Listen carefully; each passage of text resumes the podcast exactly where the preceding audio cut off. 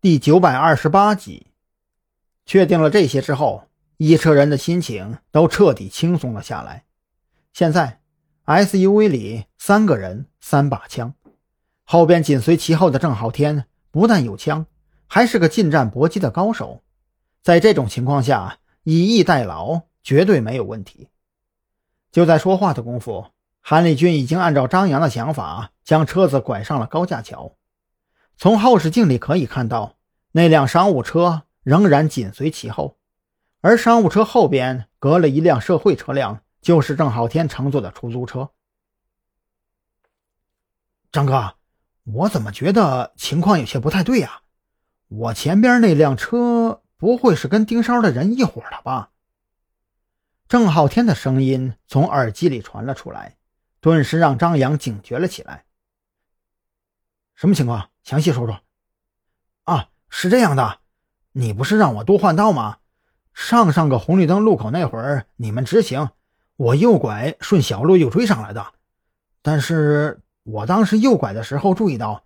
一辆粉红色的迷你跟在商务车后边，我没当回事儿，还以为是社会车辆来着。可是等我追上来，才发现那辆迷你还在商务车后边。郑浩天也有些拿捏不准，犹犹豫豫的加了句：“呃，不过也不好说呀。迷你的后挡风玻璃贴着膜，我只能影影绰绰的看到车里有俩人，好像还都是女的。”粉红色迷你。张扬扭头看了一眼后视镜，仔细回忆了一下前几个路口的情况。这辆车似乎真的一路紧随着。嗯，这样，你往后退退，在前方八公里处的废弃匝道下高架，在青霉素厂门口动手。等一会儿，那辆迷你如果还跟着，就一并给抓了。是不是同伙，一问便知。张扬最终只能做出如此决策。箭在弦上，不得不发。这种时候畏手畏脚，绝对要出事儿。好，郑浩天点了点头，就不再继续多言。他操控车子放慢了些速度，让后边的几辆车超过自己，跟在迷你车后。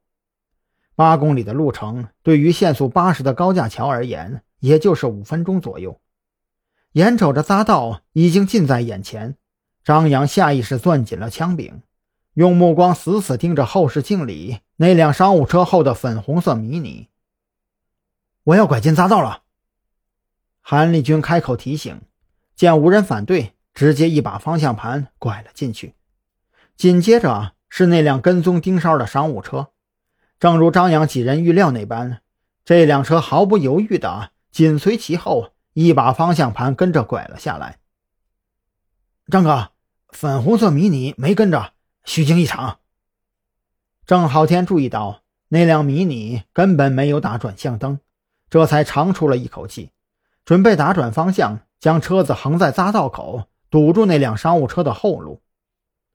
可就在粉红色迷你的车头刚刚越过匝道白线的瞬间，对向车道里传来一阵引擎的轰鸣，一辆破破烂烂的皮卡车带着一屁股浓烟，撞断了隔离车道的绿植。一头扎在迷你车的左侧车门上，巨大的冲击力面前，迷你的车身脆弱的就像白纸一样，整个后排空间完全被挤压成片，驾驶舱位置也严重受损，前挡风玻璃上满是血污。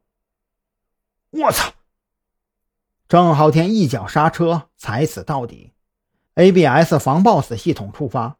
出租车跌跌撞撞的在撞击上迷你车屁股的前一秒停了下来，他坐在驾驶室里良久，不知道该说些什么。上边怎么了？张扬所乘坐的 SUV 已经拐下了匝道的弯道，虽然听到一声巨响，却看不到匝道口到底发生了什么。担心郑浩天出事儿，他只能对着手机大喊。